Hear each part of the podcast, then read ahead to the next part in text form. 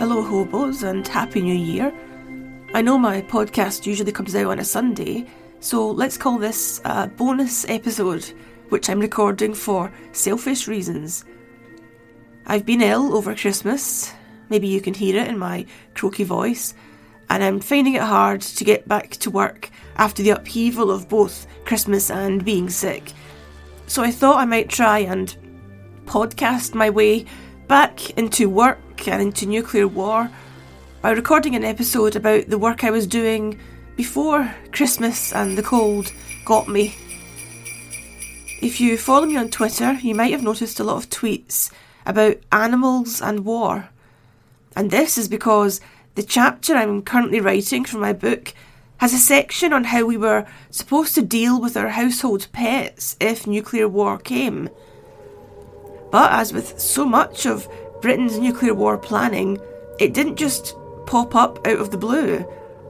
The plans for our pets in the Cold War were based on what had happened to our animals in Britain during the Second World War.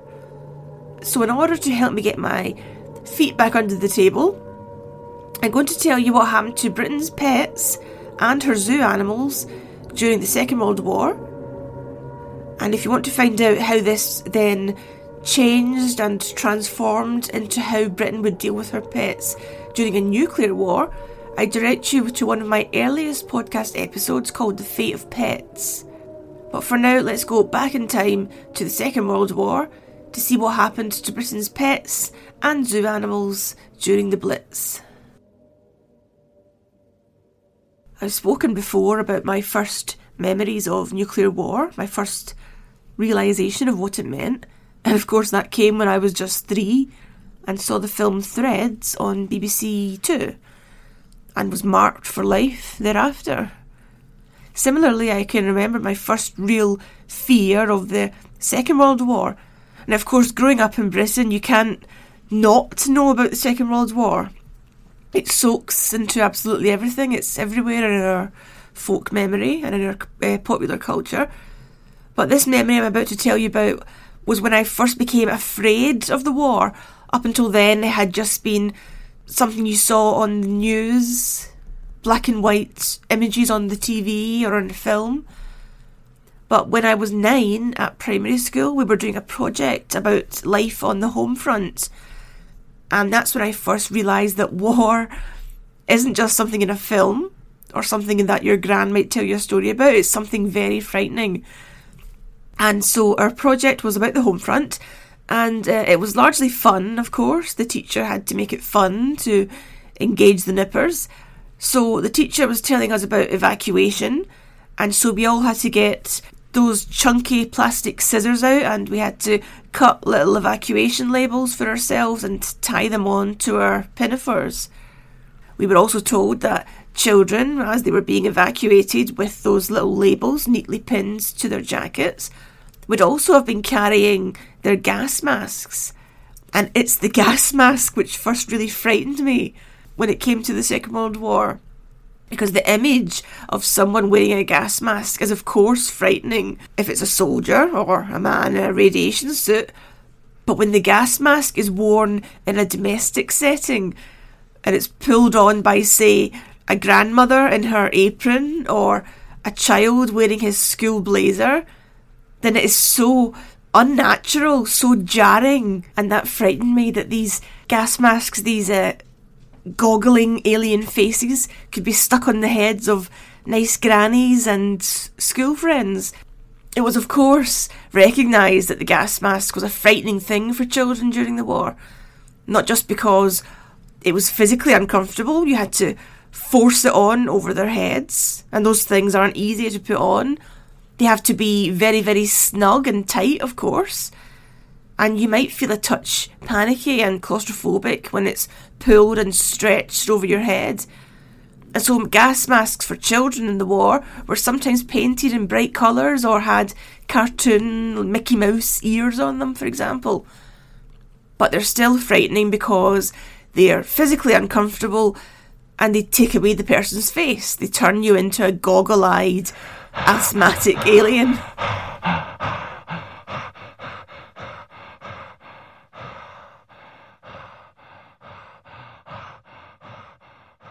So if it was hard to get your child to don a gas mask, how were you supposed to get one on your dog or cat or budgie?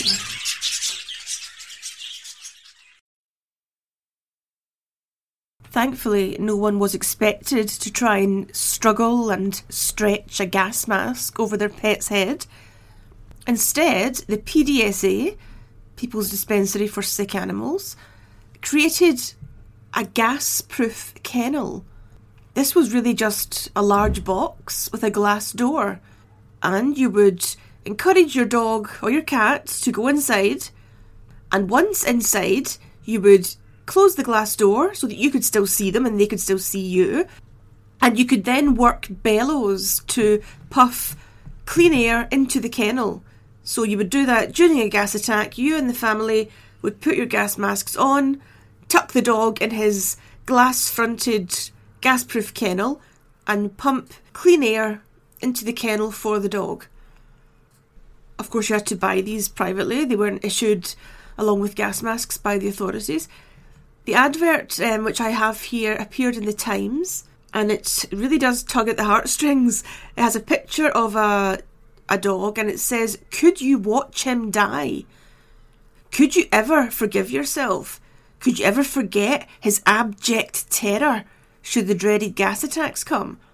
Every lover of dumb friends must face this horrible question. There is an answer.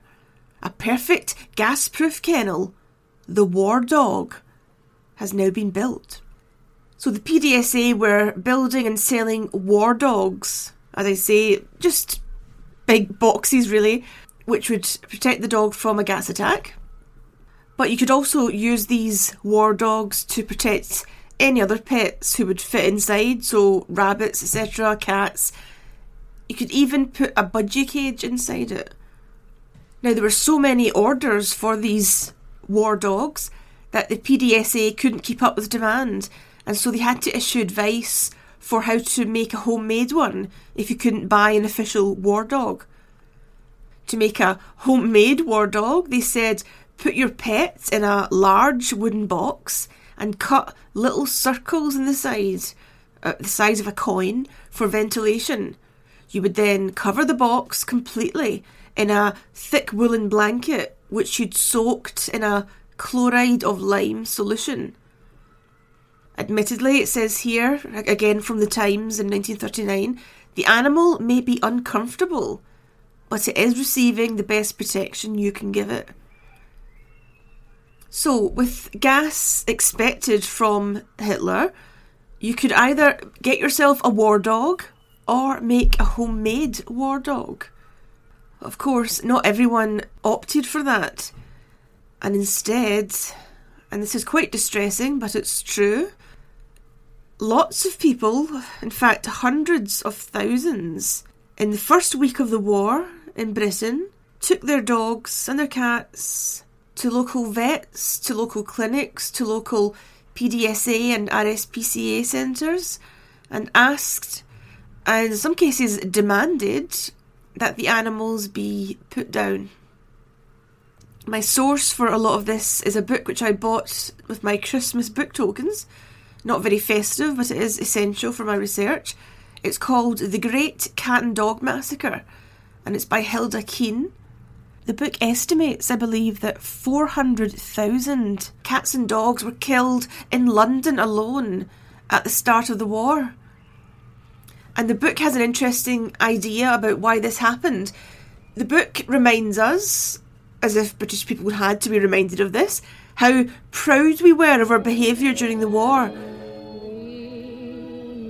The narrative of the British home front was, and always has been, that we were brave and resolute. You know, the old saying that London can take it, and Coventry and Clydebank, et cetera, everywhere else, which was blitzed during the war. We can take it. We're not going to be cowed by Hitler. We're going to stand up to him. And of course, that is true to an extent. Of course it is. But Hilda Keane's book says there was no outbreak of panic when the war started. Many people predicted it. Many people predicted that when the first sirens blared, People would start to scream, people would panic, there would be stampedes to the shelters. But it didn't happen, and statistics show that there was no increase during the war of mental health disorders. There was no panic or mental breakdown provoked by the war. So perhaps we were all nice and resolute, but Hilda Keane points to the huge and irrational and unnecessary slaughter of our pets. And she asks, is this not perhaps an example of us not being tough and hardy and resolute and determined not to let Hitler creep in and infect and disturb and distress us? And she wonders if there wasn't some kind of displacement at work here. All the panic which was predicted, all the irrational behaviour, it didn't happen. But perhaps psychologically we shifted it onto our pets, because no one asked people to kill their pets. There were queues outside vets and animal clinics all across London, cats and dogs being held in their owners' arms, waiting to queue up to have them killed. No one asked this of them. The authorities didn't ask it. The animal charities didn't ask it. No one expected it of these owners. They chose to do that. True, those who were being evacuated couldn't take their pets with them, but there were still options available rather than having the poor animal killed.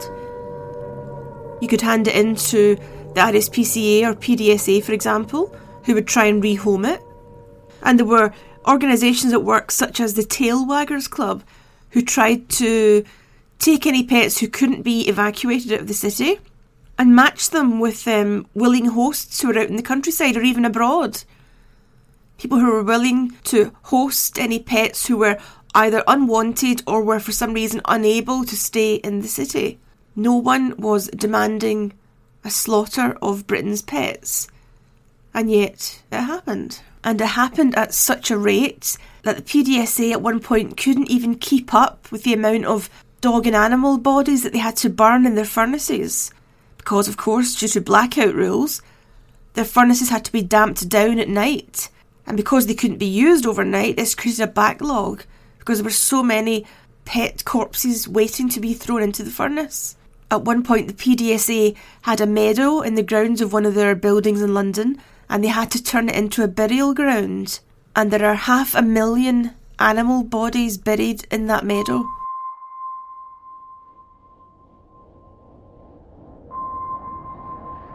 And what about the wild animals?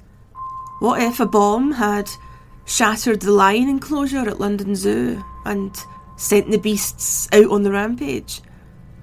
Well, the zoo considered that possibility, of course, but decided it was almost impossible, because any bomb which did sufficient damage to the lion enclosure as to destroy it would probably kill the lions too. So there would be no carnivorous rampaging through Regent's Park. Nonetheless, the possibility did exist. And so, London Zoo had six specially trained riflemen who would take cover in the zoo's own shelters during an air raid and would be the first to emerge afterwards, ready to take aim, if necessary, at any lions, tigers or bears who had managed to get free.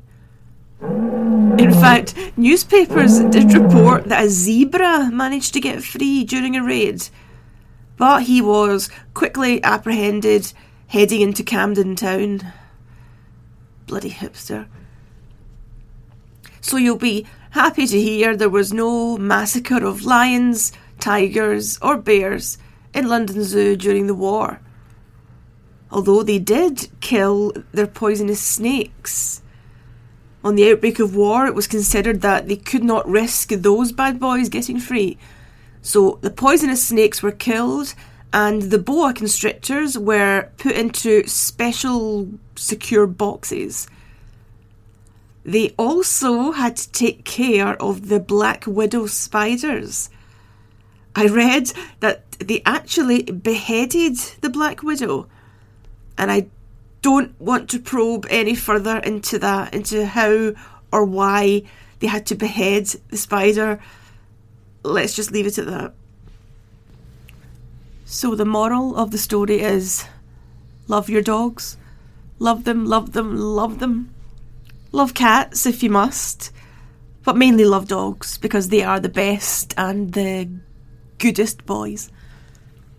So thank you for entertaining this podcast. Just a little short bonus episode to get me back on my feet and back into the swing of things. Not strictly nuclear themed this week, of course, but as I explained at the beginning, you can't understand nuclear planning, or indeed the whole Cold War, without dipping back into the Second World War. So here we are at the end of the short podcast. My voice sounds a bit clearer already. That's what comes with being forced to use it. Once David goes to work in the morning, there's no one in the flat but me and Bomba. Bomba's usually asleep. He's certainly not much of a conversationalist, so being forced to speak today and use my voice has um, coaxed it out from its crackly, catar sticky cavern where it was stuck. Yuck. So thank you for listening, and thank you, of course, to my patrons. I got a nice surprise during the week because someone made a payment into my Atomic Hobo PayPal, and I completely forgot that I had that. That was set up in case anyone wanted to support the podcast or my nuclear travels and research through a one-off payment. And a payment popped up there with a nice note, so thank you to the person who sent that. That was a lovely surprise. If you want to contribute a one-off payment to the Atomic Hobo podcast, you can by going to paypal.me forward slash Atomic Hobo, or you can become a regular supporter by going to my Patreon page. That's at patreon.com forward slash Atomic Hobo. Let me give a quick thank you to some of my patrons this week. Let me say thank you to... Uh, and I hope I hope I pronounced your name properly, Declan. Declan Crawwell, uh, Dave Cardena, Antoine Stumpf, Sam Marco, Viv Huddy, The No Name Kid, Bill Capehart, Geoffrey Reid, Charlie Brown, Andrew Apostolos, Geert Kingma, Lane Raper, Amanda Nellist, Ian Whittaker, Rob Johnson, Oliver Wiles, and Andre Russell.